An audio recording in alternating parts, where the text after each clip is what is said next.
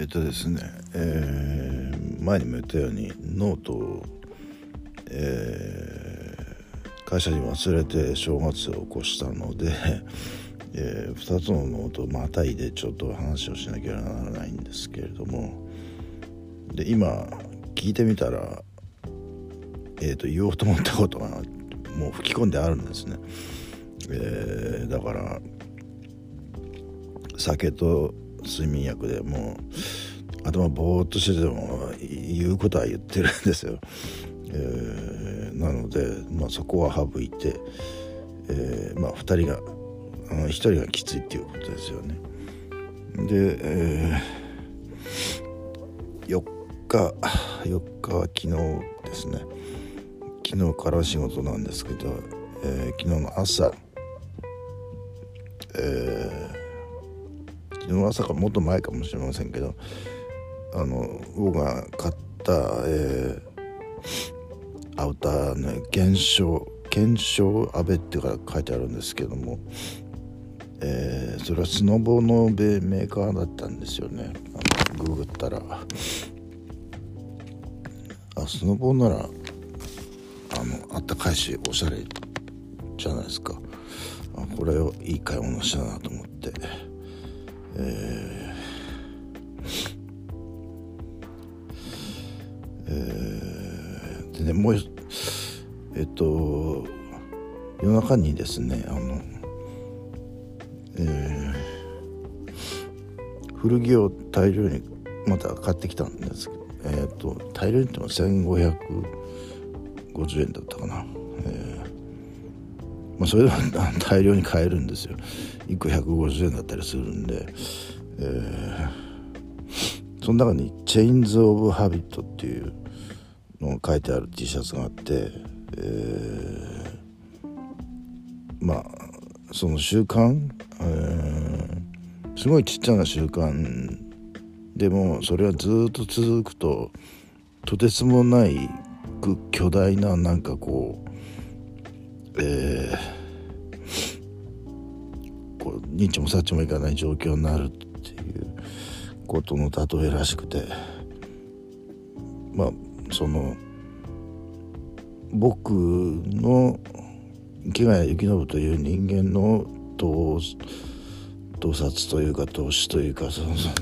盗み見というかそのピーピングというかそういうのは、まあ、まあ最初はすごくちっちゃかったことだったと思うんですよ。うん、システムにとっても誰にとっても。でも今となってはもうそれをやめることは絶対できない。というぐらいあのこの世界にとって必要なことになってしまったというのがその T シャツの文句の意味だと思うんですけどね僕は。えー、で、えー、ノートは無事、えー、会社の自分のディスデスクの上にあったんですけれどもそれでですね、えー、昨日はノルマ、えー、1日のノルマ下書き10件っていうのの 10, 10件以上はあの下書きに残せないので、えー、それ以上書くと前のものが消えてしまうのでもうそれは10件っていうのがノルマなんですね。で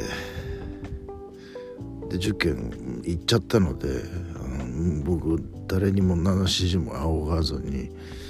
えー、勝手に あのえー、カードの仕分けの、まあ、楽な仕事なんですよ。それをやってたんですけれどもその僕のコーチの、えー、職員さんがえっ、ー、と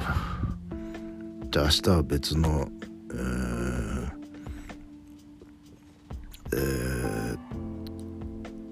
ー、幹事の仕事をやってもらうからそれの下準備をしてくださいって言われて「ああそうですか」って言って。えーやりかけていたカードの仕事は閉まって、えー、まあほんのほんの30分でぐらいですけれども、えーまあ、今日やるはずだった仕事の段取りをちょっとやってたんですけれども、まあ、今日ちょっと起きてですねえーえー、その前の日にやっておくべきだったことっていうか、えー、まあ、ちょっと買いたいものがあったんですね。まあジャンクフィギュアっていう部類に入るフィギュアなんですけれども、えー、でもそれちょっと気に入ったので買いたかったんですけどちょっと、うん、2つ買うのはどうかなと思って1つにして帰ってきたんだけどえー、っとちょっとそれが心残りだったんで今日買いたいしもうちょっと今日、うん、会社行くのめんどくさいなっていうのがあったんでちょっとサボらせてもらってまあ有給は一月に1日は取れるので今日有給ということでいきなり2日目から有給かよっていう感じですけれどもまあそれ説得にかかられた職員の方もいるんですけれどもうん今日はどうしても休ませてほしいって言い張って、えー、今日は有給ということにしてもらったんですけれども。で、えー、まああのお目当てにしてたフィギュアもあったし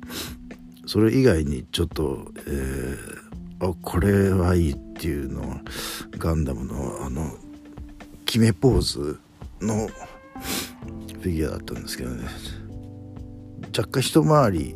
普通の144分の1スケールのガンダムよりは若干小さいんですけれどもあのビームサーベルでポージングするところのサーベルのところだけが取れちゃってるんですよね。あこれ俺ビームサーベル使ってないのが一つあるからっていうのは他のガンダムのプラモデルを持っててそっちで1本持って1本は使ってないのでそのそれを使えばいいやっていうことで、えー、まあなんとかあの、えー、くっつけていい感じになりました。えーあ、そんなことはどうでもいいんですよ。えー、それであれですね、えー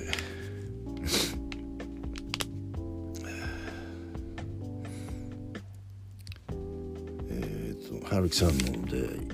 初めて引用したのはノートが唯一の友達なんてまるでアンネの日記みたいっていうところは、えー、まあ僕もとノートが唯一の友達みたい、えー、まあ友達って言える人はまあ他にもいることはいる。薄い友達ならいますけどえま本当の友達っていうとまあいないっていうかまあ妻っていうかねそんな感じですけどえー、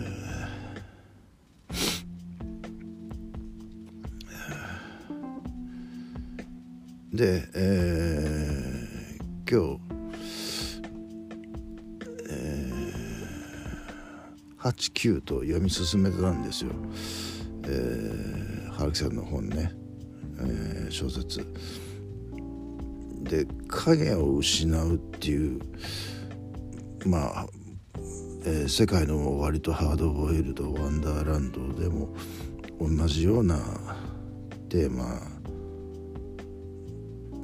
が扱われていたわけですけどもそれっ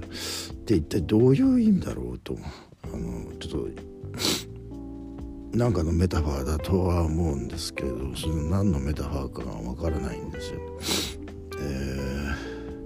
ー、そもそも影に影に意味なんてないっていうのは僕にととってはそうなので影を取るってどういう意味なんだってていうのはちょっとよく意味がわからないんですよ。えー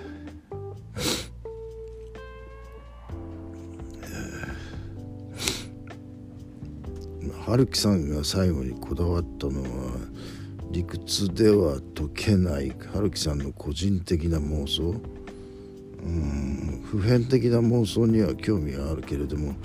意味を持たないもっと言ったとしても本人にしかわからない個人的な妄想にはほとんど興味がないというのが僕の、えー、考え方であってこれがもしね春樹さんの最後の作品になるとしたらまあまあ早尾さんもあるいは最後のあの「君たちはどう生けるか」が最後の作品になるとしたら早尾さんと春樹さんは本当に真逆のものを最後に残したことになるっていうのは春樹さんは結局同じことを何十年も前の小説と同じことを書いて同じことを残す。しかも意味がわからない。それに比べてあの宮崎駿さんは王子というものをねまあそれまでにもの獅子神とかたたり神とか、えー、神に相当するものを描いてはいますけれども、えー、まあここでもやっぱり、えー、なんていうかそういうこう、えー、なんていうんですかね。捉えようのない神じゃなくて人間的な神としての王子というものを描いてまあそれは高畑さんだったって言うんですけれどもまあ僕にとってはそれはもう僕自身だと思って見てましたけれどもね映画館で。あ俺だとあれ俺だと思って、えー、まあそれが最後に、えー、まあ大村美月さんという方、えー、DJ の人があのなんとかっていうディディズニーでしたっけ？えっ、ー、となんていうかっていうディズニーの映画を見てその、えー、王様がね、えー、魔法使いの王様が、えー、18歳以上のなんか、えー、選ばれた人の願いを叶えてくれるんだけど、えー、最終的になんかこう不穏な空気になっていくっていうのを言っていてあそれよくあるパターンだなと思って、えー、僕は聞いてたんですけれども。僕はあのその早尾さんの映画を見てる時にそうならなきゃいいなと思ってずっと見てたんですけれども、えー、最後まで王子はちゃんとした、えー、王然とした、えー、人格者のままで、えー、描き切られていたのはすごく僕は評価したんですけれどもね。えーまあ、自分がこれからどうなるかちょっと分かりませんけれども、そんなうんちょっとそまあそこはちょっと、まあ、まだ謎ですけどね。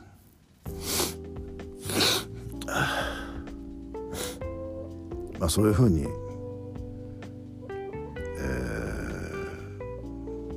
ー、まあ早尾さんは高畑さん的なものは書いてこなかったけどその最後に出したとその神に近い存在として出した早尾春樹さんは自分のちっちゃい妄想の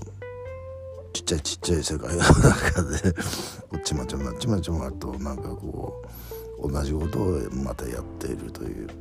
今のところねまあ最後の方で変わるかもしれませんけど今のところはそうな印象です。